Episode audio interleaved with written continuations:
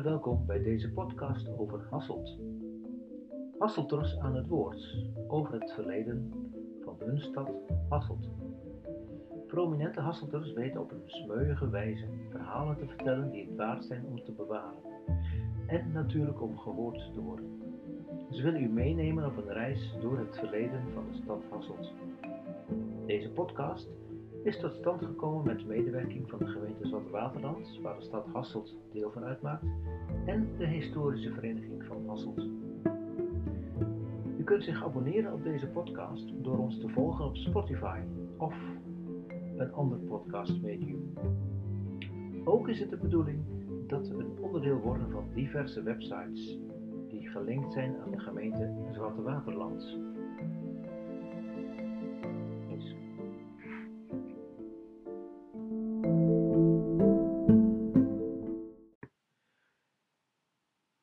Neem ik u mee naar Paul Rademaker, amateur-historicus en amateur-archeoloog, kenner van de plaatselijke geschiedenis. Hij diept in deze podcast enkele verhalen voor u op. Mijn naam is Gert Timmermans en zeer geïnteresseerd in de plaatselijke geschiedenis. Uh, ik zit hier bij Paul Rademaker. En Paul Rademaker is een uh, geboren verteller weet veel van de geschiedenis van Hasselt en wil graag dat mensen daar ook steeds meer over te weten komen. Paul heeft heel veel verhalen in zijn hoofd en in deze podcast gaat hij een aantal verhalen vertellen. Een eerste gaat over Geit Kuntin. Paul. Bijnaam. Een bijnaam. Ja. Uh, ik ben hier voor een jaar of 25 in Hasselt komen wonen. En dan is de voorzitter van de historische vereniging die wil graag dat ik mij verdiep in de historie van Hasselt en in het bijzonder de heilige steden en de Zwarte Waterklooster. Uh, ik had daar toen niet zo gek veel zin aan, want ik had natuurlijk, uh, ik ben een, rare vent die uh, als ik mij verdiep in, in zaken ga ik ook helemaal in. En dan ben ik soms net een verstrooide, verstrooid iemand. Als ze mij dan aanspreken, dan weet ik soms helemaal niet waar het over gaat dat trekt na een, een, enige tijd wel weer weg en dan kan, ben ik weer een normaal mens. Okay. Maar een van de allermooiste verhalen is het verhaal van Geit Kuntin. Geit Kuntin, ik weet op dit moment zijn eigenlijke naam niet meer, had een schildersbedrijf hier in Hasselt. En toen ik hier kwam wonen was, uh, Geit was uh, enigszins dementerend. En uh, Geit kon prachtige oude verhalen vertellen van het oude Hasselt, wat hij noemde Hasselt, uh, uh, Jeruzalem, het oude Jeruzalem. En dat verbaasde mij enorm. En uh, ja, ik geïnteresseerd in, in, in dat soort verhalen van die mensen en ook hun achtergrond, wou graag met hem praten. Dan kom ik aan zijn werkplaats, is hij er niet. En toen werd er gezegd, Geit zit in de karken. En waar had hij zijn werkplaats? Uh, waar nu de familie Felix uh, gezeten heeft. Oh ja, en dat is hier aan de gracht? Of? Dat is hier aan de Hoogstraat. Hoogstraat. Iedereen kent dat wel. Okay. Dat is, ik geloof niet dat meneer Van Dijk erin zit. dan ga ik naar de kerk en daar zit inderdaad de Olde Geit. En waar ik achter gekomen ben, is als mensen die dus meer, meer of meer wat aangetast zijn, dat als ze in rust zijn, vaak toch dieper en beter in hun geheugen kunnen graven. Uh, ik ben naast Geit gaan zitten. En het eerste wat nog moeilijk, maar heel leuk, dat was echt op zijn hassels. En uh, dan zeg ik, Geit, die weet heel veel van het oude Hasselt. En die hebben het vaak over uh, Hasselt en de heilige steden en dat noem je het oude Jeruzalem. Ja, en dat is ook zo. En dan heeft Geit het over uh, aantekeningen die hij gemaakt heeft, dus dat moet geschreven materiaal zijn. Uh, ik heb het helaas nooit gezien. En waar het gebleven is nadat Geit overleden is, weet ik ook niet. Maar het verhaal is als volgt. Uh, de schippers die hier vaarden, dus vooral de Amsterdamse schippers en uh, Zwartsluis Hasselt, die hadden een spreuk en dat was kan er nog iets goeds uit Nazareth komen? Dus we beginnen dan met Bijbelse naam. Kan er nog iets goeds uit Nazareth komen? En, en dat vertelde hij mij dan. En eh, dan schakelt hij over dat de heilige steden eh, eh, een kopie van Jeruzalem zou zijn. Eh, dan eh, ben ik daar natuurlijk enorm geïnteresseerd en hij had eh, verteld over de bedevaart, dat daar dan zogenaamd wonderen gebeurden, eh, waar hij niks van geloofde. En, eh, ik vond dat wel mooi, want ook dat onderdeel van de, de historie heb ik bestudeerd en vaak zijn wonderen te herleiden naar of iemand heeft een visioen gehad of is aan het eilen geweest, kan zich daar fragmenten van herinneren. En vaak worden dat tot wonderen verklaard in de middeleeuwen. Ja. Dus de wonderen moeten we dus wel met eh, de nodige schepsis eh, bekijken. Je had het net over de heilige steden. Dat, eh, en je zei van, je had deze man ontmoet in een kerk. In de grote kerk. In de grote kerk. Ja, ja, in de grote kerk. En de, de, de heilige steden is niet bij de grote kerk. Nee, Voor de duidelijkheid. maar omdat hij, onder de Hasseltenaar, ontdekte ik dat hij daar een mening over had. En ik vind de mening van ieder, iedereen die daar een mening over heeft, vind ik belangrijk Ja. om dat later te gebruiken als studiemateriaal. En ik ben hem altijd dankbaar dat hij me dat verhaal verteld heeft. Want later kwam ik erachter dat zijn verhaal over eh, de heilige steden als Jeruzalem, Ja. eh, dat dat eh, inderdaad herleidbaar is. Dus de overlevering, zoals ze dat noemen, onder mensen, kan voor een onderzoek heel belangrijk zijn. En ik ben er ook achter gekomen dat de eh, mensen die de kennis hebben eh, van eh, de, de zeg maar de, de, de beschikbare literatuur, vrij eenzijdig daarmee omgaan. En dat vond ik heel jammer. En toen ik dan die studie van de Heilige Steden begon, Ja. toen kwam ik er al achter dat er oorkondes beschikbaar waren, die min of meer toch op die richting En nou ga ik een verhaal vertellen. Van die man, van eh, die Hendrik, nee, wie was dat ook alweer? Eh, nee, ik, ik ga nu naar het verhaal wat ik gevonden heb. Oh ja. ja. Maar die Eh, man die we die ontmoet had, die had een ander verhaal. Die had ook nog wat, daar was hij mee bezig. Ja, dat er dus wonderen Oh ja. gebeurden en dat soort dingen. Oh ja. en, En toen ben jij gaan zoeken. Ja, en toen ben ik dus die, de, de essentie, en ik noem dat een soort skeletonderzoek, Ja. om te kijken geraamte van zo'n verhaal uh, zitten daar aanknopingspunten in. En ja hoor, ik ben naar het uh, uh, historische centrum gegaan in Zwolle. En daar kwam ik al ras een aantal zaken tegen. En dat was vrij cryptisch allemaal, verdeeld in het Latijn. En ik heb ietsjes Latijn gehad vroeger. Maar te weinig, veel te weinig om daar echt iets mee te kunnen. Maar ik kwam er gauw achter dat de eigendom van de heilige steden, in tegenstelling wat je in de literatuur vindt, uh, aanvankelijk eigendom was van uh, de familie Reding. Ja. En Reding, Reding was uh, de, de heer van Vollenhoven. Ja. En dat zette mij aan het denken. En daarnaast was er weer een kroniek van Cesarius van Heisterbach, een monnik uit Duitsland. Die gaf dus een verhaal weer dat een dronken poeguur, dat staat woordelijk in zijn tekst, de oorzaak zou zijn van de stichting van de Heilige Steden van Hasselt. Daar blijkt dus, daar blijkt eigenlijk niets van te kloppen, want de oorkondes die ik vond, die gaven een ander beeld. En, en dan krijg je weer een soort skeletverhaal, als je daarin gaat graven, dus vanuit de volksoverlevering en dergelijke, dan kom je uh, wel tot de kern. Wat Ja. bleek nou? Dat in, uh, der, in 1218 overlijdt Nicolai van uh, Oosterwolde uh, Eze, overlijdt in Damiate. Damiate ligt in Egypte. Dat ligt in de Nijldelta Ja. van Egypte, dat klopt. En daar heeft zich dus de, de vijfde, nee, dus de vierde of vijfde Ja. uh, voltrokken.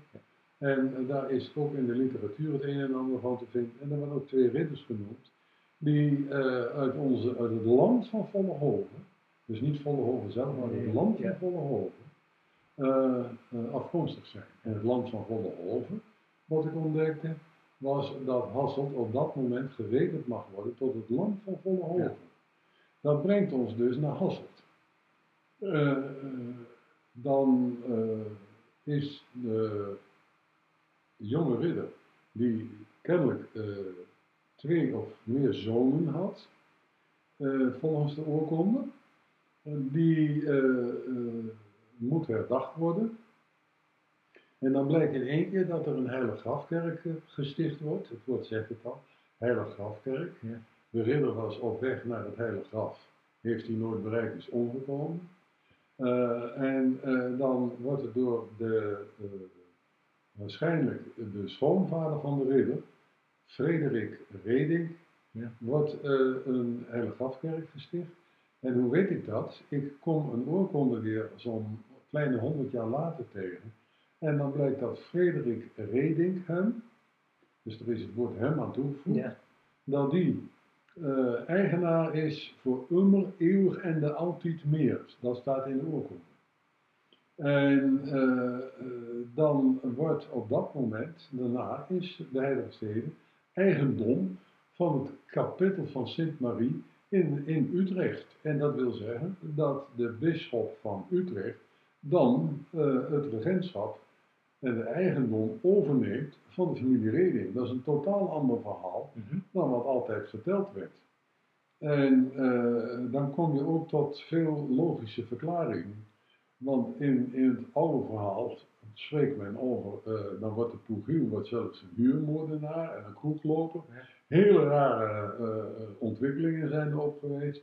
Nee, eh, duidelijk is dat de stichter van de Heilige Steden een bisschoppelijk ministeriaal eh, van Hasselt, dat wil zeggen een soort burgemeester van Hasselt was, en het hier voor het zeggen had. Die is in ongenade gevallen. En eh, daar heb ik ook weer eh, materiaal van gevonden. Hasselt beschikt namelijk over een bronzen stempelzegel die gebroken is en later weer gelast wordt. Er is een commissie, een rijkscommissie geweest in eind 1800 die dat zegel onderzocht heeft. En die zegt dat zegel heeft Byzantijnse kenmerken en is eh, eh, 14e eeuws, maar kan in leeftijd opklimmen dat hij veel ouder is. Ja, ja, ja. En eh, wij weten dat dus het eh, Byzanticum is een periode in de middeleeuwen waarin ook in het Byzanticum de kruistochten hebben plaatsgevonden. En eh, toen werd voor mij het heel duidelijk dat eh, dat gebroken zegel met zijn Byzantijnse kenmerken is herleidbaar naar de kruistocht. Ja. Dan krijgen we, en dan maak ik een stap met u, dat in 1315 Otto van Lippe, Ja. de, de, een van de, van de familie van de familie van Lippe, eh, dus van de huidige Nassau's, Ja. dat die eh, eh, Hasselt in ongenade laat vallen. Wat daar de reden van is, dat is eigenlijk heel discutabel. Er zijn wat, wat aanmerkingen over, daar ga ik nu niet dieper op in, want dat is een onderdeel van mijn studie. Maar eh, dan eh, krijgen we dus, hij wordt eh, aangesteld als bisschop. Het eerste wat hij doet, zijn eerste handelingsdaad is een eh, slag voeren in het land van Vollenhoven. Daar zijn opstandige ministerialen die hij eh, eh, verjaagt en hun eigendommen in brand steekt. Dat is nogal wat. Dat is dus een ontzettende rigoureuze maatregel. Dan zoveel jaar later, bij de voorbereiding van de slag van Arnhem, dan krijgen we nog weer iets heel bijzonders. Dan wordt Hasselt eh, haar cijns, haar belastinginkomen, wordt haar ontnomen en die wordt geschonken aan de proost van Bever, zijnde de broer van Otto van Lippe. En dan zitten we te denken ook weer rond 1250, 1200. Dan zitten we eh, op, eh, even kijken, dat wordt dan eh 1227. Ja. Dus de voorbereiding van de slag bij Hanen. Ja. En die handeling vindt plaats in Ommen, waar de bisschop zijn leger eh, eh, aanvoerders en dergelijke verzameld heeft. Ja. En eh, waar ook een misvatting over is, hebben we over het leger van Otto van Lippe. Otto van Lippe was wel aanvoerder, maar de eigenlijke baas van het leger die zat in Keulen en dat was de aartsbisschop van Keulen. Hmm. Want het is dus een, een, geallieerd leger. En dat blijkt ook uit de lijst van de slachtoffers. Dus het was wel een, een slag van belang. Ja. En eh, ik durf zo ver te gaan dat ik zeg dat de grenzen van het huidige Overijssel mede te danken zijn aan de slag bij Anen. Oké. Daar zijn later dus de grenzen vastgesteld. En dan ligt Anen, dit ligt precies in Overijssel, Ja. maar tegen de Drentse grens. Klopt. Ja. Nou, ik ben zelf... Ja, eh, ja, ja, ik kom wel op. Ja, ja. Dus eh, dat, dat weet je. Ja. En, maar dat kom je allemaal in de oorkonden tegen. Oh. En eh, dat is natuurlijk eh, leuk om dat te ontdekken. En dan zie je dat de overlevering van Hasselt, een aantal, eh, wat ik net noemde, een soort skeletonderzoek, dat je daarbij gegevens tegenkomt die, die gewoon kloppen. Ja. Maar alleen de interpretatie van wat er gebeurd is, die is, is afwijkend. En ja, ik beperk me dan tot de werkelijke inhoud van eh, de, de oorkonde. Ja, ja. Goed. Ehm, de heilige steden, eh, dat is ehm, ja, zo rond, eh, wat je zegt, zo rond 1250, 12, eh, 1300 is dat in, in, in op, opkomst gekomen. 1218, dan begint het. 1218, oké. 1218. Maar goed, de heilige steden is nu in 2021 nog steeds een, een, begrip. Als je kijkt naar de, de loop van de jaren, zeg maar tot aan, tot aan vandaag, eh, is er ook een ontwikkeling in Waterheem. Is, het, eh, is de heilige steden nu meer in de belangstelling dan dat het bij wijze van spreken 50 jaar geleden was? Kun je daar wat over vertellen? Over de Ja, steden dat kan zelf. Het leuke is, ik ben zelf misdienaar geweest, kom uit IJsselmuiden. En eh, dan gingen wij als misdienaar in, in het blauwe papier wat toen van toen de tijd veilig kwam, daar werd de superplie en de toog werd daarin gepakt. En dan gingen we op de fiets naar Hasselt. En daar stonden van die prachtige toortsen. En ik ben in staat geweest om op een eh, marktje in Friesland exact dezelfde toort, zij het zonder het glas, Mhm. eh, te bemachtigen. Die hebben we op zolder staan. En daar ben ik ontzettend wijs ja, ja, ja, ja. Want het was exact dezelfde toorts. En eh, dan zie je dus dat die heilige steden weer onder pastoor van Groeningen in 1800 tot ontwikkeling komt. De pastoor van Groeningen is door de toenmalige bisschop van Utrecht, Monseigneur van de Wetering. En ik heb het geluk, tussen haakjes uiteraard, Ja, ja. eh, dat hij eh, in mijn familie voorkomt. En Monseigneur van de Wetering was een heel gesloten man met nogal eigen opvattingen. Dus een beetje moeilijke man. En die heeft toen de tijd van Groeningen voor geestelijk onbekwaam verklaard. En eh, eh, ik, moet, eh, ik heb hem daar helemaal op moeten corrigeren, want niks was minder waar. Van Groeningen eh, is voor mij een uitermate intelligente man, die eh, eh, met uh, Kaplaarde Kampen eh, een enorme goede studie had gemaakt van de hele steden. Zij het dat hij het begin ook niet begreep, maar wij hebben nu eh, onze digitale informatie beschikbaar van oorkondes en dergelijke, je tovert ze zo op het scherm, Ja. waardoor je dus veel beter kunt eh, analyseren. Eh, van Groeningen heeft kans gezien om van de paus, dus achter Ja. de rug om van zijn bisschop, kans gezien om toestemming van de, de paus van Rome Ja. om het herstel van de heilige steden en de bedevaart en dergelijke, om die weer te herstellen. Ja. Het is natuurlijk een prachtig verhaal dat hier een pastoor zit die eh, met zijn superieuren het allemaal niet goed kan vinden, maar toch kans ziet om eh, via de nuntjes van Rome, dus Ja. zeg maar de toezichthouder van Rome op de kerk, dat die eh, kans he- heeft gezien om dit toch te bewerkstelligen. Nou, dan kun je geen domme man zijn en dan heb je ook geen geestelijke afwijking. Dan moet je dus echt een, een scherp, intelligente, intelligente geest hebben om dat te bewerkstelligen. Is er dan nog een keer de mogelijkheid dat de, dat de paus van Rome naar Hasselt komt om de heilige steden te gaan bezoeken? Of, eh? Dat lijkt me haast onmogelijk, maar ik bedoel, het zou een leuk streven zijn. Ja. Alleen ik voel me daar niet toe geroepen. Nee, nee, nee. nee. Ik heb eh, wel kritiek op de katholieke kerk. Ja, ja. Ik bedoel, als ik Ja. zie wat de laatste tijd boven water is gekomen. Ja. Maar goed, ik denk... eh, Maar dat, dat, is, dat doet hier niet ter zake. nee. Maar goed, dat, dat, dat kun je wereldwijd zien. Eh, niet alleen in de kerk, maar ook in de politiek. En in, Ja, oh ja, Ja, kijk maar naar de verbanden. huidige crisis Ja. die we nou beleven. Precies. Dus wat dat betreft zijn er veel meer dingen te, ja, te, te zien en te ontdekken die mis zijn gegaan. Ja, ja. Om die heilige steden, ehm, eh, de- eh, daar is net, dus, nou, een aantal weken geleden is daar weer eh, een nieuw leven in gebaasd, omdat er een tentoonstelling is of een, eh, een, een bord is neergezet. En Hasselt streeft ernaar om eh, ja, het publiek dat binnenkomt, eh, de toeristen, om wegwijs te maken. En onder andere is de heilige steden één onderdeel daarvan. Ehm, en is dat nu alleen maar een, eh, een onderdeel van, eh, kijk eens wat wij hebben aan heilige steden en om de bevolking daar wat kenbaar van te maken, of zit er meer achter? Natuurlijk zit er meer achter. Ik bedoel, de Heilige Steden is een, ja, ik zou zeggen, dat manifesteert zich het middeleeuwse volksleven. Eh, de manier waarop men met religie omging, hè, want het is nogal wat als je dus eh, een heilige grafkerk eh, sticht, waar op dat moment in, in Europa een sterke behoefte aan was, want de weg naar de heilige stad Jeruzalem was geblokkeerd. En toen ging men alternatieven zoeken die dan ook voorzien werden van de zogenaamde aflaten, eh, als je daar een bezoek bracht. Ja. En de traditie om het heilige graf, dus om Jezus te vereren in zijn graf, Ja. die traditie die, eh, is toen voortgezet. En in, het, eh, christelijk, in de ontwikkeling van het christelijk geloof vindt dit dat een mijlpaal. Ja.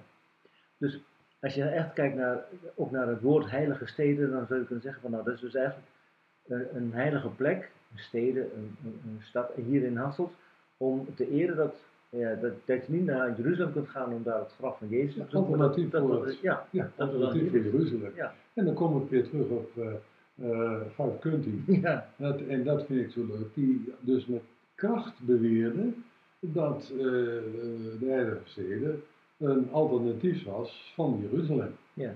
En dat heb ik uiteindelijk, ik heb het geluk gehad dat ik dat mocht terugvinden. Ja. Want ik bedoel, dat vind ik, ik zeg ook echt het geluk gehad dat ik dat mocht doen.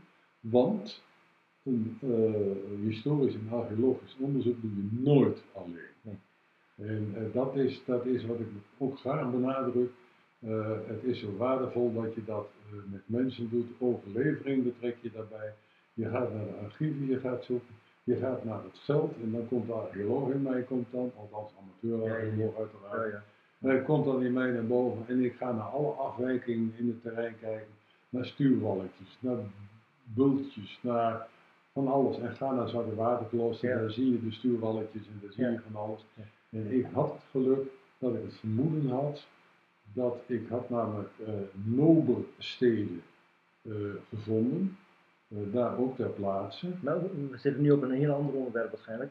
Om het onderwerp van de heilige steden wat af te, af te ronden, want dan kunnen we straks overgaan naar iets Ja, anders. oké. Zo maar. eh, ja, dan lijkt het me, lijkt me goed om, om, nou, om te zeggen van nou kijk, dit is het verhaal van, van de heilige steden. En eh, zo is het vanuit het, eh, het verleden, wordt het weer, eh, het heden wordt het weer levend. En, en zo wordt dus, wat je zegt, van, wordt eigenlijk Hasselt vergeleken met Jeruzalem. En eigenlijk is dat, dat, is dus door Ja, en- Kunti en ik ben, het, ik ben het leuk, ik ben het met hem eens. Ja, nou, en dat vind ik wel het bijzondere van dit verhaal, dat, eh, dat je dan opeens met een lang verhaal, en je leert het over de heilige steden, eh, dat Hasselt vergeleken wordt met Jeruzalem. Dat Ja. is wel mooie nieuwe informatie. Dus ik denk dat, eh, dat dit onderwerp eh, prachtig is om, eh, om En hierbij... wat ik dan ook nog wil zeggen, Ja. is dat onder de schippers eh, Hasselt de bijnaam had Nazareth. ja, En dat zij dus altijd, als ze, de, als ze naar Hast voeren, ze gingen naar Nazareth. ja, ja. Maar zo van kan het, eh, het Nazareth iets goeds voortkomen. Ja, Ja. ja, ja. Dat is ook weer een Bijbelse uitspraak. Ja. Natuurlijk hartstikke leuk. Ik vond Ja. dat zo boeiend. Maar als je En- dan daarop doorgaat, van, kan het dan, waarom werd dan Hasselt Nazareth genoemd? En Ja. door Hendrik Kunt heb ik nog niet gevonden. Oh nee, nou, nou, wie weet komt er in een volgend moment. Eh, we houden even hierbij en dan gaan we straks over naar wat anders. De telvoren. Jij eh, hebt hier op het huis eh, onder andere een bordje staan, dat, dat, daar staat telvoren op. En met het aantal andere huizen hoort dat tot een rij, hoort dat tot een, tot een, tot een groep van huizen met die bijnaam. Of kun je daar wat over vertellen? Ja, daar kan ik zeker het over vertellen. De, de naam Telvoer is in feite eh, een naam van iemand die eh, bemoeienis heeft met eh, de markt. En met name het tellen van de vis wat aangevoerd wordt op de markt. Het woord zegt het al, telforum. En hij is waarschijnlijk degene geweest die uh, dat is dus een forum, een vis. Ja. En die had dus als taak om de vis te tellen, wat ik net zei. Ja. En die ontwikkelt zich hier tot een vooraanstaand iemand. En dan ben ik op zoek naar hem en dan blijkt dat op het moment dat ik hem terugvind en dat heb ik gedaan met Dirk Westerhof, een naam die ook absoluut de Ja. moeite waard is, want Dirk heeft heel veel goed werk gedaan hier voor, eh, voor eh, het historisch onderzoek in Hassel. En dan ontdekken we dat eh, die eh, familie zich eh, vestigt onder de magistraat, dus zeg maar het gemeentebestuur, en daar ook een belangrijke rol speelt. Dan is het leuke dat eh, ik eh, tegenkom dat eh Evert Telvoer, Ja. dus de bouwer van dit huis, of herbouwer eigenlijk van dit huis, eh, pastoor was in Bijlen. Dan vind ik een oorkonde dat hij, eh, gericht aan de pastoor van Bijlen, dat hij zijn eh, huis, wat zijn eigendom is, ten noorden eh, van zijn woning en ten zuiden van het klooster. Dat is hele leuke aanwijzingen zijn dat. En dan weet je waar de grens van het klooster ligt. Dat, dat halen we eruit. Maar in ieder geval, eh, hij eh, wordt gedwongen om zijn huis, dus het is een bestaande woning, om die weer opnieuw op te bouwen.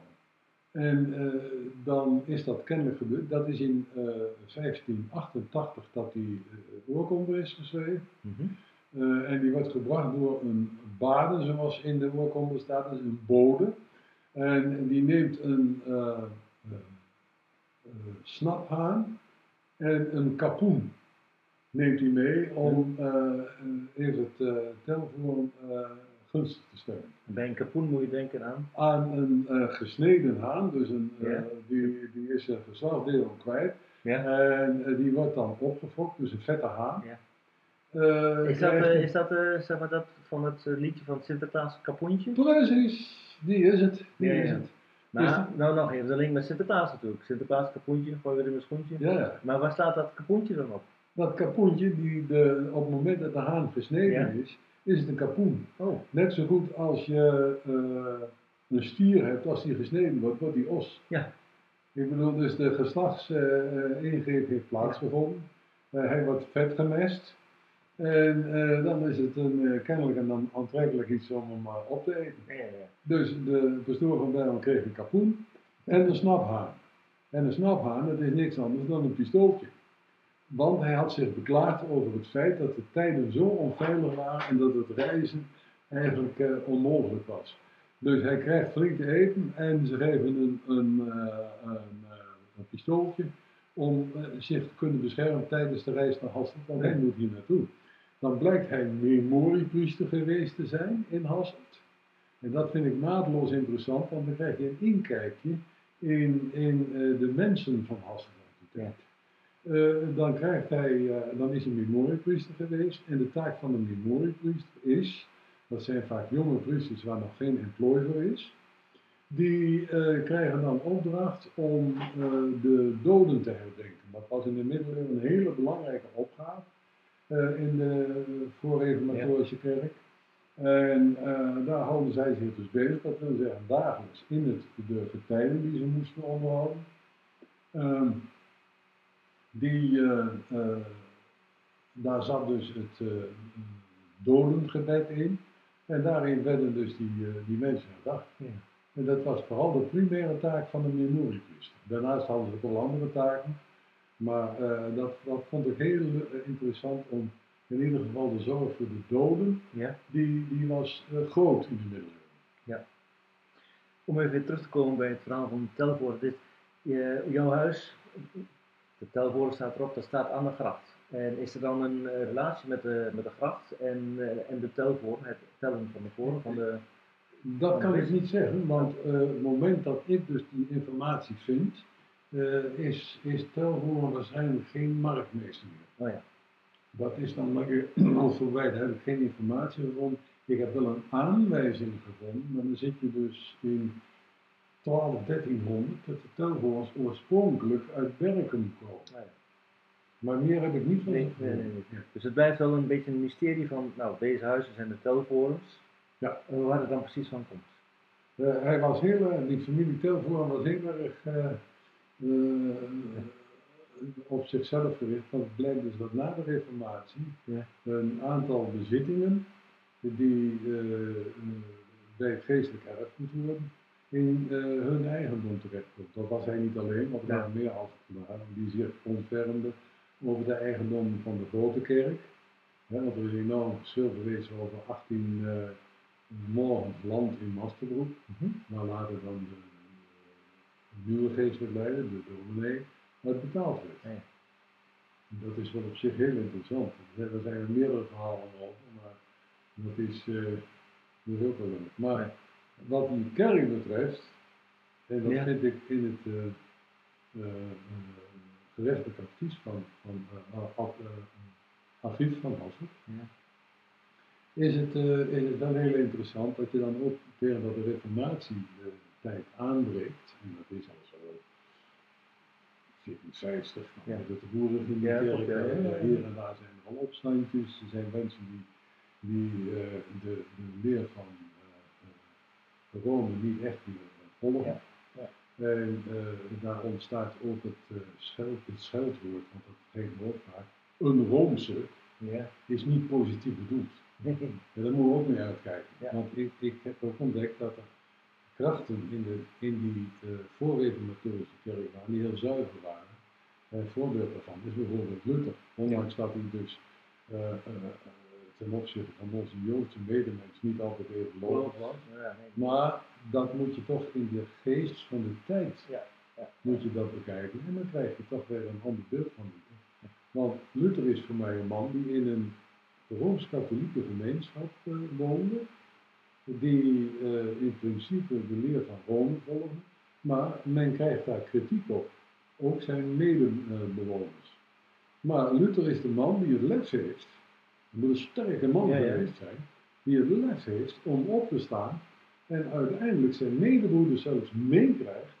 Dus dat betekent dat er heel wat van hem uitging. Ja. En dan de stellingen aan, aantimmert in uh, Wittenberg. Ik ben daar geweest en ik ben een paar keer geweest. Want ik, ik vond dat indrukwekkend dat een monnik uit een gemeenschap die gehoorzaam is aan zijn abt, Ja. uh, haast blinde gehoorzaamheid heeft, toch het lef heeft om dat te doen. Ja. En uh, dat, dat bewonder ik een beetje. Je had het net over, van, uh, het, uh, over het woordje Rooms. Kun je er Ja. nog even wat meer zeggen? zeggen nou, dat, dat heeft een bepaald Negatieve klank. Ja, Het negatieve klank. Want Rooms verwijst naar Rome. ja, En niet, heeft dus eigenlijk geen uh, religieuze inhoud. nee, klopt. En uh, ik vind dus dat uh, te vaak, oh, dat is een Roomse. Ja. En ik heb een katholieke opvoeding Ja. En uh, dat ik dan dat altijd als zeer negatief Ja. heb beschouwd. Ja, ja, papen kunnen niet gaten, kunnen niet lopen, want ze hebben de dubbel in de poten. ja, Ik ja, bedoel, ja. dat heb ik dus heel vaak eh, gehoord en dan werd je dus uitgejouwd. Ik spreek ook veel liever over de katholieke kerk dan over de Roomse kerk. Ik praat al over de voorreformatorische Oh, Oké, kerk. ja, kijk. Omdat er zoveel stromingen in Ja, waren. ja. Ik noem alleen maar het verschil tussen de kloosterling, eh, de ordes, Ja. die onderhevig waren aan de paus, Ja. en waar de plaatselijke bisschop niets te vertellen had. En eh, de eh, kerk die rechtstreeks onder de bisschop viel. En de meeste excessen vind je dus ook niet in de ordes, maar vooral in de uh, kerk onder de bisschop. Ja. Daar zijn heel veel excessen in. Ik wil niet zeggen dat in de kloosters niet het geval was, maar ik heb bijvoorbeeld ontdekt dat de Karthuizers, die in IJsselmuiden hun hadden, uh, de witheren, dat waren de premonstratenses of uh, dat die uh, heel, uh, heel zuiver in de leer geweest zijn. En dat dat ontzettend belangrijk uh, elementen geweest zijn, die zeg maar het evangelie hebben gedaan. En dat evangelie is dus weer omarmd direct door de reformatie. Ja. En dan zie je iets heel bijzonders in die reformatie. Als je dan tegenkomt uh, Refusius, uh, Ja. Jansonius, dus al die uitgangen die eh, Latijn zijn, Ja, ja. Dat, dat die dus een erfenis zijn van de voorreformatorische kerk. Want men vindt het heel indrukwekkend om het Latijn te gebruiken. En vind ik, daar heb ik altijd heel veel plezier Ja, op. ja, ja, ja. En ik denk, wat hij weet. Ja, ja. Maar het aardige is natuurlijk, je zegt ook van nou kijk, eh, het evangelie moet gebracht worden. Ja, En, en dat is denk ik de lange tijd, eh ja, dan denk je nog maar 30, 40, 50 jaar geleden van nou, dat werd wel eens gezegd van nou, als ik, als ik het heb over de Roomse, die brengen een verkeerd evangelie. Zo werd het vroeger gezegd. ja, Maar ik eh, werd ervan overtuigd dat, dat we allebei dan zeg maar, het spreken over dezelfde Heer. Ik ben dan zelf een gereformeerde jongen. En of een protestant, ik zit in de protestantse traditie.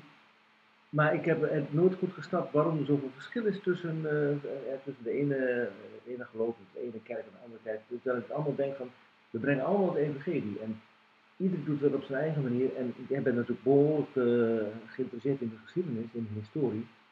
En alles heeft eigenlijk een historische achtergrond. En dat moet je dan ook zo duiden. En ik vind dat, dat woord wat je net noemde, van het evangelie moet gebracht worden, vind ik wel heel... eh, dat, maar dat staat ook centraal. Laten we elkaar geen liedje noemen. Nee. Dat, dat eh, eh, eh, Jezus van Nazareth is, is niet voor niks de grote man.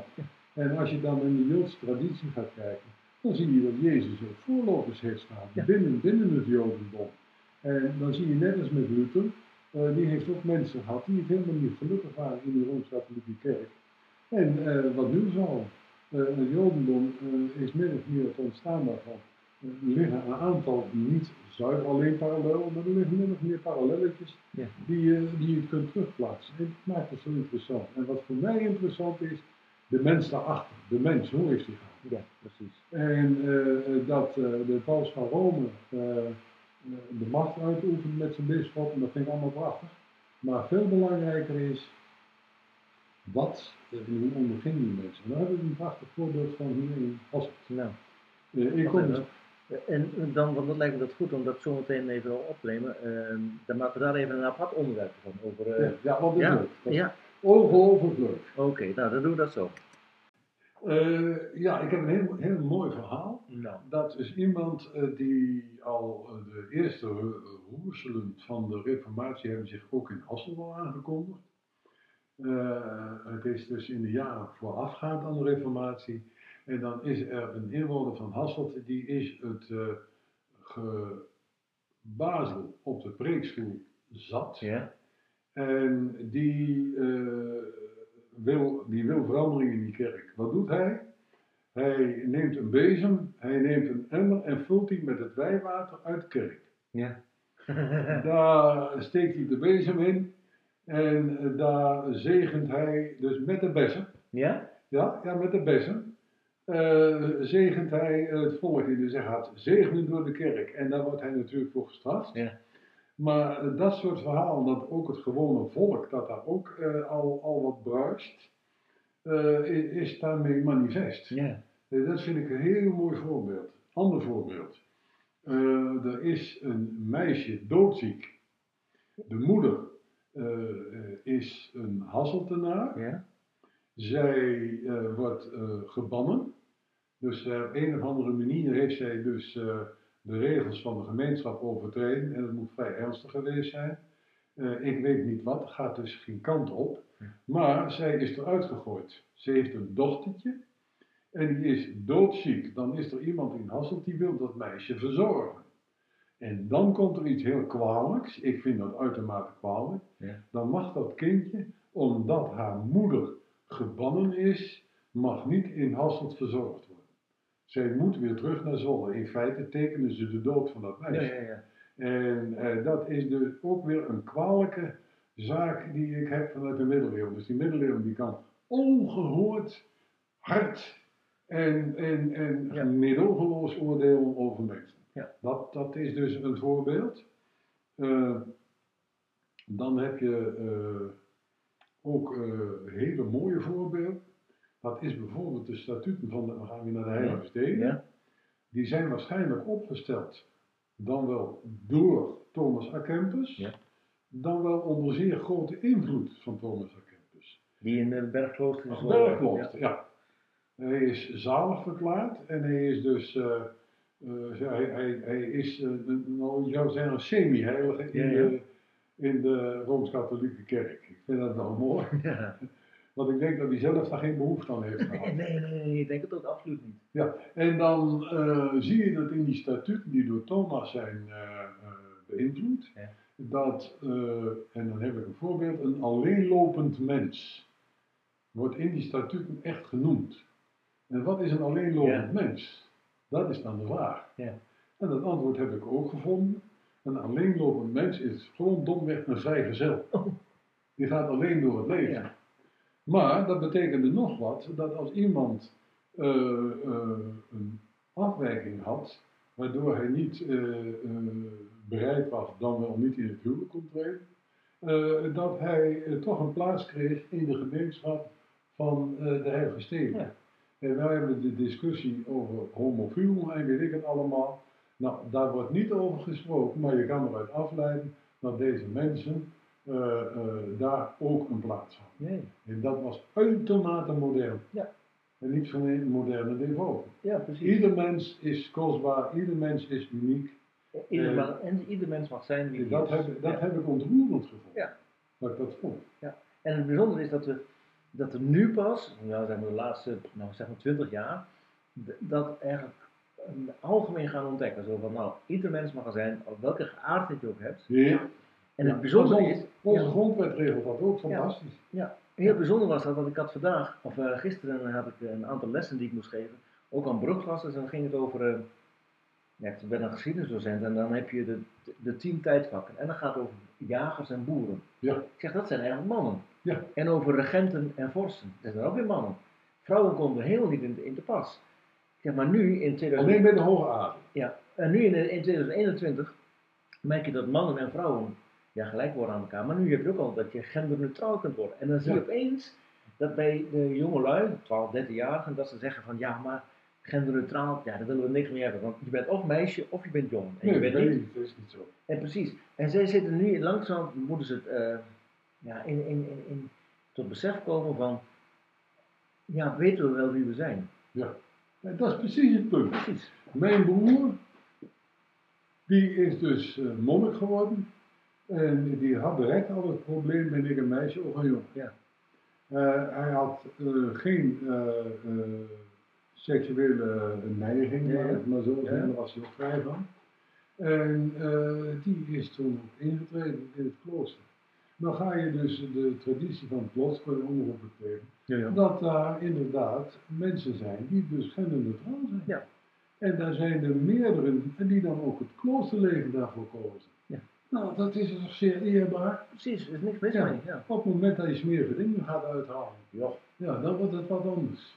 Maar eh, nee, ik heb dat dus, vooral vanuit mijn studies ben, heb ik dat, eh, want ik ook over vader of zo, die vieze flikkers en Ja, dat ja, man. man schijt eruit. En eh, eh, ik vond dat, en mijn moeder was er altijd heel mild in. Nou, ehm, een aantal verhalen over eh, bijzondere mensen in Hasselt eh, sluiten we hierbij af. Eh, ik vind het boeiend om eh, een gesprek met je aan te gaan.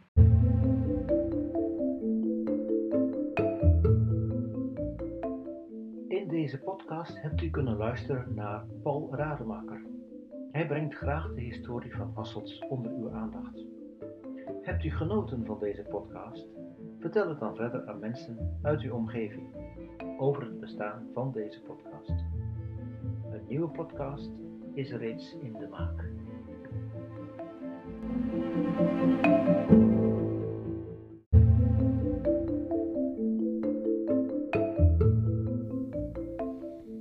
Vandaag neem ik u mee naar Driekes van der Kolk. In zijn arbeidzaam leven was hij koster van de hervormde kerk in Hasselt, de grote of Sint-Stefanuskerk. Hij vertelt over die kerk. Ook vertelt hij over het Joodse leven van de mensen in Hasselt in de tijd van de oorlog en daarvoor en van daarna. Ook heeft hij bijzondere verhalen over de motten die het nog te vinden zijn in de buurt van de Wede. De Wede, een kleine rivier of stroom in het noorden van Hasselt. En hij vertelt over de oorsprong van deze Wede. En verder reden genoeg om te luisteren naar deze podcast. Veel luisterplezier.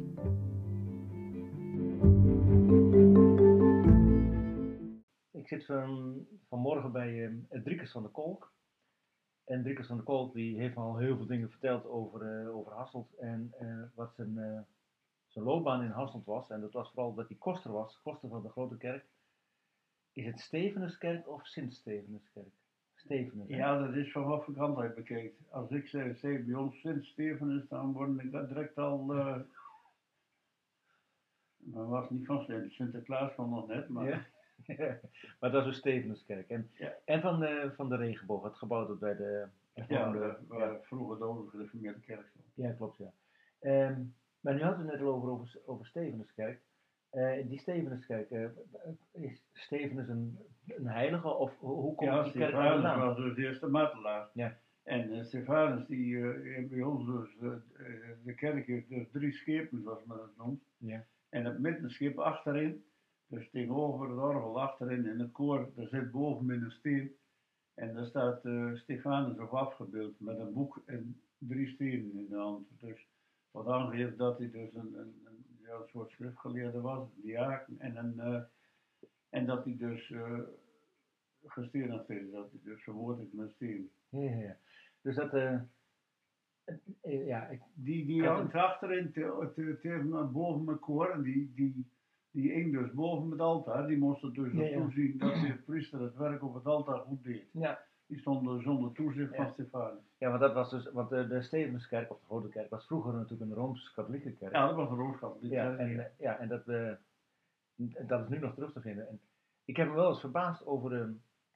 Dan zit je in de, in, zeg maar in de oude hervormde kerk daar. Dat was toch de hervormde kerk? Of, eh, Ja, dat was een vorm. En- en Ja, dat dat richting, dat moest er altijd mee, hè, richting gereformeerde. Ons, ja, klopt. Ja, zeker. En, en, want er staat een, eh, een prachtig knolorgel in met, met mooie beelden erbovenop. En ik heb altijd gedacht oh, kan dit wel in deze kerk? Ja, dat was een tijd van de verlichting, hè. dat Ja. was in 1800 en toen kon het, want dan, eh, duurde dan niet lang, toen kreeg dus eh, de, de afscheiding en zo. Dat, Ja. eh, Dus het was toen al een roerige periode. En eh, er waren toen nog wel wat predikanten en predikanten hadden eigenlijk helemaal niks in de melk te brokken, want eh, het orgel is gebouwd en men vergat de predikanten om te betalen. Dat eh, was heel simpel. En de stadsregering en de eh, kerkbestuur waren veelal dezelfde persoon. Ja, ja. En er zat maar nogal die uh, keken die zo kreeg waar ze geld vandaan en al. Onder andere Willem Buisman, die smokkelde nogal thee vanuit Engeland. Ja, die kreeg een inval. Toen vroeg hem of hij ook thee had. Toen zeg ik nee. Ja, ik heb wat thee, maar voor eigen gebruik. Toen hadden ze dus op, vonden ze dus bij uitzoeking hoe groot de kisten waren, weet ik niet. Of het de oh, theekisten waren die wij kennen, maar, of kleine, maar hij had 180 kisten met thee. Nou, voor eigen Ik gebruik. zei, ik zei dan weet van, als hij nog geleefd had, had hij nog thee gedronken. Maar, Ja, ja, ja. maar eh, dat soort figuren, dat... eh, en eh, toen was, was hij nog een goedkoop. En die, die stammen van oorsprong uit, eh uit. En dat zijn de goedkoops die, eh, die later dus die uh, sleepvaartmaatschappij in de Kromhoutfabriek opgericht hebben Oh, ja. in Amsterdam. Ja, want ik was in, eh, een paar weken geleden was ik met mijn vrouw in Friesland en daar kom je ook heel veel van dit soort orgels tegen, althans orgels, knolorgels toch? En, eh, en toen zegt iedereen, zei iedereen meteen van ja, maar we weten ook dat er in Hasselt een orgel staat en die is toch wel wat eh, beter van klank dan de orgels die wij hebben. Het is, eh, ik vind het een prachtig orgel en eh, ja, daar zou veel meer over te vertellen zijn, maar wie weet doen we dat eens op een andere, een andere keer. Ja, de knorrel in, in, in in Friesland, Ja? dat is eh, wel een heel mooi orgel. Dat is, dat ouder als die eh, genoemd. Ja. En natuurlijk. Ja, die van is vernieuwd. 97. En er zat iets in, dat was echt knolzacht, dat was ook wat apart, maar ik weet het niet meer. Maar ik weet niet of dat er ook, en dat dan wij ook, bij Jan dus ook, eh, want dan hebben ze dus met de laatste restauratie, hebben ze dat weer hersteld. Ja. Er zat bij ons dus een register in. Hij dus, eh, eh, ja, je hebt met twee handen. Ja. En hij dus aan het registreren was en aan het spelen was en die moest in één keer terug. Dan was er één register bij en hij dat indrukken, dan vlogen er van het, van het terugwerk, schoten er zo vijf registers terug. Dus dan was je dus een heel stuk lawaai, eh ja, ja, ja. hij minder. Dat Ja, ja, ja, ja. dus, eh, Maar het aardige is van, ehm, eh, als ik over dit orgel hoor of eh, ook mensen over hoor spreken, ehm, neem een Harm Hoever, die, die is nog steeds lovend over. Hij zegt van, ik speel op heel veel orgels, maar ik speel toch graag op het orgel van, eh van Hasselt, omdat dat, ja, dat is ook zijn studieorgel, maar dat is toch een orgel dat iets, iets bijzonders heeft. Ja, maar de plaats alleen al, hè. Ik bedoel, de meeste orgels staan met de rug tegen de muur. Ja. En deze staat vrij. Ja. Dus het is, het is aan de achterkant van de wand, de, iedereen die, maar soms dan wordt er gevraagd van hoe doen we het? En dan heb je dus eh, met een opname, en dan heb je dus, eh, eh, kreeg je dus de raarste combinaties, maar ik heb een stuk of wat opnames gehad, dat dus de vleugel achter het orgel gezet werd. Nou ja. En alleen omdat het dan eh eh, akoestisch beter uitkwam. Ja, ja. Met, eh, met dubbele opname, dus een op- opname van orgel en Ja, en een keer een opname had met Pieter Vis, met die, Ja. die zanger, en met Daniel Weinberg. En Ja. dat ging dus ook, dat eerste vleugel voor het orgel, nou, dat was niet zo'n succes. En toen zei ze, ze hebben ook eens achter het. Ja. Ja, ze moest toch grafisch voor op Ja. onderaan, dat ding. eh. maar eh, ja, dat, daar heb ik toen eh, die opname gemaakt. Op de voorkant van dit huis staat de Rode Leeuw. En ik keek net even op het bordje en daar stond iets in van een Joodse slager. Maar eh, toen ik dacht van de Rode Leeuw, de titel van de Rode Leeuw en een, een, een, eh, Joodse slager, eh, dat rijmt niet helemaal. Maar zit er een verhaal aan dit huis? Ja, dan kan je, dan kan je koppelen natuurlijk. Salomo, hij de Selassie, Ja. die had ook een leeuw en zo kom je er wel. Maar eh, het was vroeger uit, dus de veerdiensten van Amsterdam Ja, veerdiensten. en de Anneke Ja, En die moesten hier in, in ieder geval nacht blijven, maar toen dus heel veel logementen in, in Hasselt. En daar was dit er één van. En in 1600 staat het bordje, was het dus in bezit van eh, familie Herbers. Ja. En die hadden in de, staat meer bezitting. En eh, wat ook nog wel eh, een feit is, dat in die tijd, dat alle koppels, alle kelders aan de Ridderstraat waren gekoppeld. Dus je kon van eh, Ridderstraat eh, 2 tot de Ridderstraat 48, kon je zo onder de huizen door, doorlopen. Waren allemaal geweldig, de kelders, en die waren allemaal gekoppeld. En eh die Rode Leeuw, dat is, eh, ja, nou, dat is is gebleven. En toen kwam eh, Van Goor, die had hier een scheepswerfschuiting over. Die heeft er dan voor gewoond, toen was hiernaast. Op nummer 30 was de hoofdloods van de scheepswerf. En hier tegenover zat een gat in de stadsmuur. Ja. Dus ik kon heel makkelijk met zijn onderdeel eh bij de werf komen. ja. Die stadsmuur die liep hier, die loopt, eh, waar de overkant de huizen staan, dus was hier zo. Ja. Was de stadsmuur liep nog voor de huizen langs en dan iets verderop, daar kon je zien waar die gevels achterover zakken. Ja. Dat is dus, eh, daar loopt dus de stadsmuur weer onder de huizen door naar het eh, waterpoortje toe. Ja. En die huizen stonden vroeger ook wel recht, maar er is toen, de kadermuur is toen damwand voorgeslagen. En toen ging het grondwater zakken en toen zijn die huizen uh, ja. wat. gaan zakken. Ja. Knikken op de stadsmuur. Je je zegt net van, er zit een hele ehm, ehm, eh, gewelf of een gang helemaal onder, of een kelder onder De kelders zijn allemaal ja. gekoppeld. Ja. Er waren er een paar grote bij. Onder Rola, eh, onder het Oude Rusthuis en onder uh, hier 40, 44.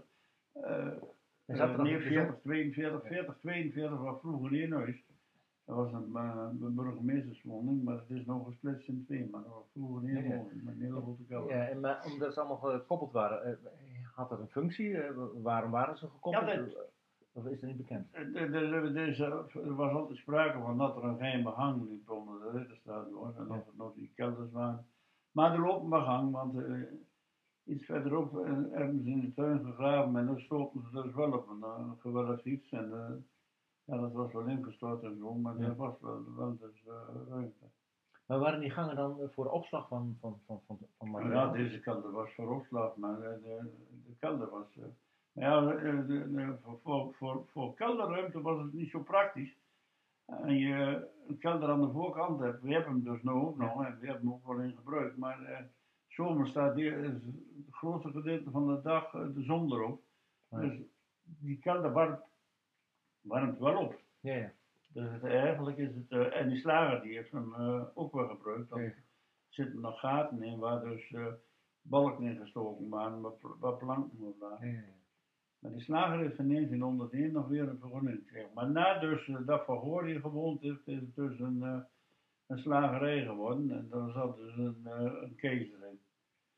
MD Keizer. En die was hem nog wel behoorlijk gewoon, gewoon afgewoond. Maar die zat dus in de Oranje Vereniging en die, eh, die deed gewoon mee in in een normaal leven. Alleen, eh ja, Joodse slager was makkelijk natuurlijk, want die, eh, en hoe of hij dat dan deed, weet ik niet. Maar zaterdagavond ging hij weer op. En dan had hij dus zes schaapvlees, dus die Ja. zat vrijdags verslachten. Ja. En dan bestorf dat natuurlijk mooi op de Sabbat. Ja. En dan niks aan te doen. En als de Sabbat voorbij was, dan deed hij de winkel op. En dan waren er nog meer, er waren nog een paar Joodse hier. Ja. Maar goed, eh, de Joods, ehm, was hij dan een hele Joodse bevolking in, eh in, eh in? Nou, in, eh, op zijn meest waren er dat een, een, een 40. Eh, Ja, want je hebt natuurlijk... eh, 40. Maar in de 1600 waren hier al twee, nou, die hebben ze later weer de stad uitgezet, maar er waren hier al twee eh, Joodse dochters in, eh, dokters. ja, artsen. Ja, ja. Ja. artsen, ja. Maar in, want je ziet, eh, zeg maar, op, is dat het bolwerk, vind je nog een, ehm, een Joodse begraafplaats? Ja, die was eerder waar de scheepswerf was. Ja. En daar zat een, eh, een, een bier, een stenen bier. Ja. En die, daar is toen de storm van 1825 is toen de Joodse begraafplaats. Er is nog een kaart, die staat ook in het boek van, oh, is dat in het boek van Willem, van Willem van Raro, de scheepswerf. En daar staat dus nog op, op de plek waar nog de, de scheepswerf was, eh Israëlitische begraafplaats. Ja. En daar zijn ze weggespoeld. En toen zijn ze naar, eh, men was toen de bolwerk aan het ontmantelen. Ja. En er waren een plan voor eh, op het Open Wambois de algemene begraafplaats, want die moest bij de kerk weg. Ja. En toen is men dus op de bolwerk heeft men dus de drie begraafplaatsen gemaakt. De, de Joodse, de Rooms-Katholieke, die kwam dus later en de algemene. Maar je treft in, eh, eh, over de Joodse geschiedenis niet zoveel verhalen aan eh, in, in Hasselt. Althans, ik, ik heb er niet zoveel van gehoord nog.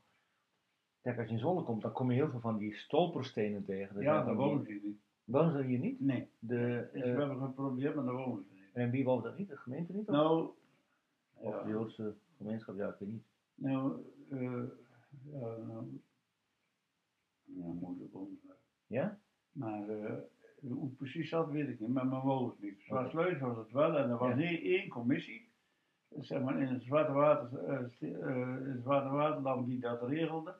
Dus uit de drie steden. Maar eh, dat is hier niet gelukt. We wonen dat wel, maar dat is hier niet gelukt. En, ja, dan, dan. Ik had het idee dat hij er wel voor was dat het gewoon. eh, ja, ze sloegen dan wel over. Dat was Nee, niet, maar wie, wie, wie erachter zat of hoe of wat, dat, eh, dat weet ik Ja, niet. nee. Ik wist dat monument is, eh, is toegekomen bij de Joodse Ja, ja, die halve. En daar zit een... eh, ik, ik heb bij ze gezegd, maar dat was nou mogelijk niet, dat was ook niet netjes, maar dat was dus een plek voor onze verzamelde stolpenstein. De eerste vier huizen de gracht op, zeg maar. Daar wonen Joodse burgers. De eerste, Ja, het eerste eh, op de hoek, dat was de, dus... dat de baangracht? Nee, de... Nee, de Brouwersgracht. Dat was dus de, de, op de eerste zat de bank van leerlingen en daar is later de school nog gezien. En daarnaast stond dus, waar nou die winkel is, eh, daar stond dus de, de synagoge.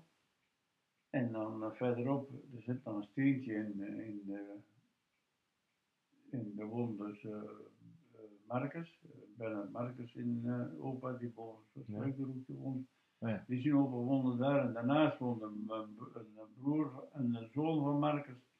En daarnaast woonde weer een, eh, een mevrouw Neestad, dat was ook weer familie van de Marcus. Oké. Dus die eerste vier, eh, dat was allemaal, allemaal Joods daar zo. Ja, ja. Nou, en dan had je waar Jan Olthuis, Jan woont op de, op de, de Prinsengracht. Ja. Daar woonde ook een slager, daar was ook een, eh, een keizer. En die is later verhuisd naar waar nog Kees Naberman woont. Dat is geloof ik nummer 6. En als je bij Kees Naberman voor de deur staat, dan kon je boven in het, in, in het raam van Ja. de deur, met een bepaalde lichtopval, kon je Ja, dan lezen zien. dat er de naam Keizer staat. Ja, ja. En eh, die keizer had dus, eh, dus zijn, eh, zijn slagerij, en er zat een huis tussen, er zat Teamstad tussen, er zat dus op, op nummer 8, dat, eh, dat witte huis. Ja. En dan zat op nummer 11, waar dus Keizer eerst woonde, er zat nog een mikwie. Nee, ja. Oh, ja. Een uh, Joods, uh, uh, Joods bad, en dat zit er nog. bij Oh ja? dat. Ja, en dan achter, eh, op nummer 6, zeg maar, waar Keizer later Ja. woonde, daar stond dus een open skelet voor een uh, lover. Oké. Daar hielden ze dus het lover. Ja, nog goed geweest, ja. ja. Maar over de Joodse... Maar er ja. wel er weinig meer. Ik heb eens een keer een, eh, nou ja, vroeger ik nog, nog wel eens uitgenodigd voor een, eh, voor een iets over Hassel te vertellen. En, Ja. eh, ja, eh, het lag altijd moeilijk. En, Ja. eh, toen ben ik een keer naar Ben Marcus geweest. Dus ja, zo is het woord geval. Ik wou, oh, dat was geen enkel probleem. Want ik had best het idee dat hij reageren moet. Maar dat was geen enkel probleem. Oh. Alle medewerking. Ja. Maar eh, hij is niet te verkopen. Nee. Nee. Maar wat ik, eh, je had net over de slager, ik vind het wel frappant. Eh, in heel Hassel vind je nu geen slager meer. Ja, bij, bij de Boni en bij de Jumbo. Ja, er zit geen slager zit geen enkel slager meer. Nee, er zit geen En, slager meer. en, en, en terwijl ik eh, weet van, ja, eh slager Roeland was dat, die heeft al een lange tijd volgehouden, op het hoekje. Ja. En hij had ook nog slager admiraal, kan dat? Admiraal, ja. Ja. Die, die zat daar, ja. En toen eh, zat uh, Roeland nog Ja. in, in de Nieuwstraat. Ja. En op Blonk zit. En toen, hij op de Oorstraat, hij, eh, waar die kapper zit, met de kaart in de buurt, Ja. daar zat Wilkes. En dan had je verderop, daar zat eh, eh, de Jong aan de weerskanten. En er zat ook nog, maar waar die precies gezeten heeft, daar ben ik nog niet helemaal achter. Er is ook nog een slager blanken gezeten, om, om, om de Tweede Wereldoorlog. En dat, daar is een stuk van in de historie al gestaan ja. volgens mij. En daar ben ik nog steeds zoekende, want er wordt wat, wat, wat meer van geleerd. Maar het laatste huis van Doorstraat, nou het laatste huis van Doorstraat, Ja. dat was de Ossekop. Dat heeft vier eh, honderd jaar een slagerij geweest.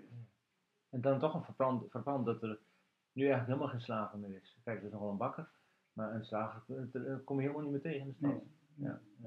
Het is ook een motte te vinden op uh, Terwee. Ja. Nou, ik heb dus opgezocht op uh, Google Earth. En, En-? En ik heb hem gevonden, ja, dit is gewoon een vierkantje. Ja, En- maar binnen in de vierkantje zit dus, eh, en dan kun je dus zien dat daar een heuvel ge- Ja. Dus, is, is dus later is er dus ook een gracht geweest. Ja. Maar de gemeente is er, eh, wil er niet al te veel rugbaarheid aan geven, omdat ze bang zijn dat ze dan eh, gegraven vergist gaat worden. Ja, dat ja, kijk. En ze wilden zelf nog archeologisch onderzoek doen. Ja. En dat schiet natuurlijk steeds verder op, omdat ze steeds korter bijkomt. Ja, ja en eh, als je kijkt naar, de- naar de rand van eh, hoe de, om de weder gebouwd wordt, ja, dan, een boer Krol eh, die zal er toch eerder wel weg moeten. Die zal er weg moeten. Ja. Maar, maar ik was bij Paul Rademaker en die zei van nou, misschien ligt er, zijn er ook nog wel dingen te vinden van een, eh, een, haven van de, waar de vikingen ooit eens eh, aangemeerd hebben. Dus het zou zomaar kunnen als, als je de weten nog wat verder uitdiept of eh, eh, daar om archeologisch onderzoek naar gaat doen, eh, dat daar eh, dingen te vinden zijn die eh, ja, Hasselt nog wel meer op de kaart kunnen zetten. De Wede die, eh, die komt dus vanuit de vet. Ja. Is nog te volgen. Overal niet meer. Overal niet meer, omdat ze de, in de 50 jaren hebben dus die ruivenkabeling gehad Ja. naar Gennis Ja. En dus is de bovenlaag weggeschraapt, dus is over. Maar op sommige plekken kun je hem echt nog maar vinden. Maar is de, is de Wede, die komt oorspronkelijk uit de vecht. Ik dacht Ja. dat de Wede juist uit Zoute kwam. Of Nee. is dat een verbinding? Nee, dat is een eh, verbinding, maar volgens mij komt die overweg en komt hij nog eh, eh, uit, uit de weg volgens mij. En dan ongeveer op de plek van de Agnieten. Ja, Of- net boven de haven van Rennen. Volgens mij aan Doorn, zeg maar. Ja. Maar, ja, ja, ja, ja, ja. dan weet ik het niet meer zeker. Maar die in ieder geval, hij komt dus wel van die kant. En eh, dat, eh, dat hij, eh, hier is hij nog maar smal Ja. op sommige plekken. Ja, maar zeg maar, hoe verder hij in Wasselt komt, en dan is hij natuurlijk breder gemaakt, maar hij achter, achter de Nieuwbouwweek, zeg maar, daar is hij al wel behoorlijk breed. Ja. En dan, en hoe verder of hij dus doorgelopen heeft naar eh Zwarte Waterkloster. Ik heb, neem toch aan dat hij in ieder geval doorgelopen heeft tot uh, Kiwisnest. Ja. Want in Kiwisnest had je dus eh, een, eh, een sluis naar het Zwarte Water toe. Die is dus in 1825 weggespoeld, maar Ja. daar zat hij dus verbinding met Zwarte Water. Ja. Dus dan zou je binnen door kunnen van de vecht naar het Zoute Water over. En er, is de een artikel, ja, en er is een artikel gestaan in de Ezelacademie, in de blad, dat er een, eh, een avond komt, een, een, een, een, een komt, was in Zwarte Waterklooster bij de Molen. Nou ja. En daar hadden we toen ook al over, dat is dus waar de, de Tim Visser woont, daar is, staat nog zo'n bosje voor de deur. En daar is dus die eh beschrijving over, dus waar nou, eh, waar, ze dus, eh, waar de begraafplaats is. Ja. Daar, daar is dus een, eh een gezeten. En Ja. daar is dus, eh, maar dat het, eh, ja, dat een be- belangrijk water was. Het was er ook allemaal anders. Het zwarte water liep natuurlijk ook daar in die tijd vermoedelijk ook korter langs. Nee, ja. Dat is net zoals eh, als je de Stierendijk volgt en de Ginnerdijk op gaat, dan Ja. kom je vlak langs eh, bij, bij Van den Berg waar die, Ja. die jachtjes liggen. Nou, dat is het oude zwarte water. ja, ja, ja. Dat, Ja, de, de loop was waarschijnlijk toen wat anders, ja. Ehm, maar als je, als je daar dan zo gaat graven, want ik weet niet of iedereen wel weet wat een motte is. Want een motte is natuurlijk een, ja, een oud, ja, een soort bolwerk, een soort ja, burcht, een kasteel, een uitkijktoren. eh, een plek waar, eh, waar iemand woonde, of... eh, die, die, die, die op de weer bedoel ja? Ja, maar het gekke is, als je een lineaal pakt, en die pakt de kaart van af, en die pakt een lineaal en die legt die langs wat nou het Jennigispad is, Ja? dan kom je daaruit. Precies daaruit. Ja. ja. ja. Dus Maar- een, soort- ja, een soort vooruitgeschoven Maar dat is dus de Oude Dijk, en die is er al heel vroeg gemaakt. Dat was er dus voor om het water kwijt te raken. Er zat dus een eh, sloot langs gegraven. Dat was het dus uit om het water daar weg te graven, eh, water daar weg te laten lopen. Ja. Omdat daar die, die veen af te graven. Want Streukel, dat was eh, voor de, de ruiverkabeling was dat, eh maar dat allemaal kopjes, allemaal eh, zandkopjes. En die hebben allemaal onder veen geleerd. En die zijn dus van het, eh, want eh, er wordt dus, ik meen dat Dirk van der Swier dat zei, dat er ergens een bodemdaling was van, van, in totaal dan, van twee meter. Dat nou die zandkoppen Ja. allemaal boven, maar daar hebben dus hoogveen op geleerd. En dat is dus allemaal, allemaal weggegaan. Eerst allemaal dat water weg laten lopen, en toen is dat, dat veen weggegaan. Want de naam Zandvoort, Ja. Dat was dus, eh, ik had altijd, dacht altijd dat het een, overste- een zwarte water was.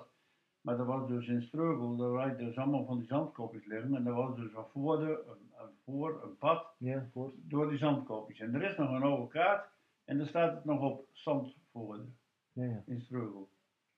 Ja, want ja, kijk, eh, een voordeel is natuurlijk is dat het een door, doorwaadbare plaats in een rivier. Kijk, Ja, eh, je dus koe- ik had altijd gedacht dat het, eh, maar daar kan ik nog weinig van vinden. Ja. En de eerste vermoedelijk wel geweest, maar er is nog weinig van te vinden. ja, door de ruilverkaveling en ja, door uh, Ja, maar herinrichting ook, van het land. ook, Ja. ook eerder al, want die hebben natuurlijk, er is altijd eh, gegraven. Maar zware water is niet vanzelf zo, breed. Nee. En die Anton de Weert, dat is nou, nou, wat nou zware water is. En, en bij de Weert, zeg maar, dat was maar een smal strookje. Ja. En daarna dus, eh ik noem dat eh, de Hutte, maar die is nou, eh, ja, ik ben er al jaren niet geweest, maar die waar de familie van Dijk vroeger woonde. Aan de overkant van Zwarte Water, waar die eh Oostman en Ja, daar wordt nog gebouwd. Maar dat was dus een verhoging en men zei dus de Hutte.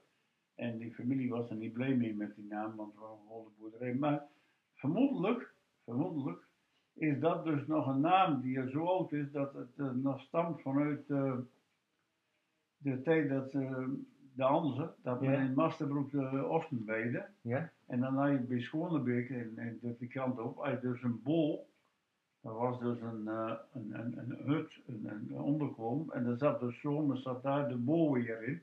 En die paste dus op de koeien, op de osten. ja, ja. En, en vermoedelijk is dat ook nog een overblijfsel dus van die, eh, van, dat, eh, van het Oostenrijk. Want er is een keer een ramp gebeurd en met de 300 stuk sfeer verdronken in Masterbroek dan. Ik denk dat je het hele Masterbroek in 3000 Nee, nee. 3000 stuk sfeer vindt.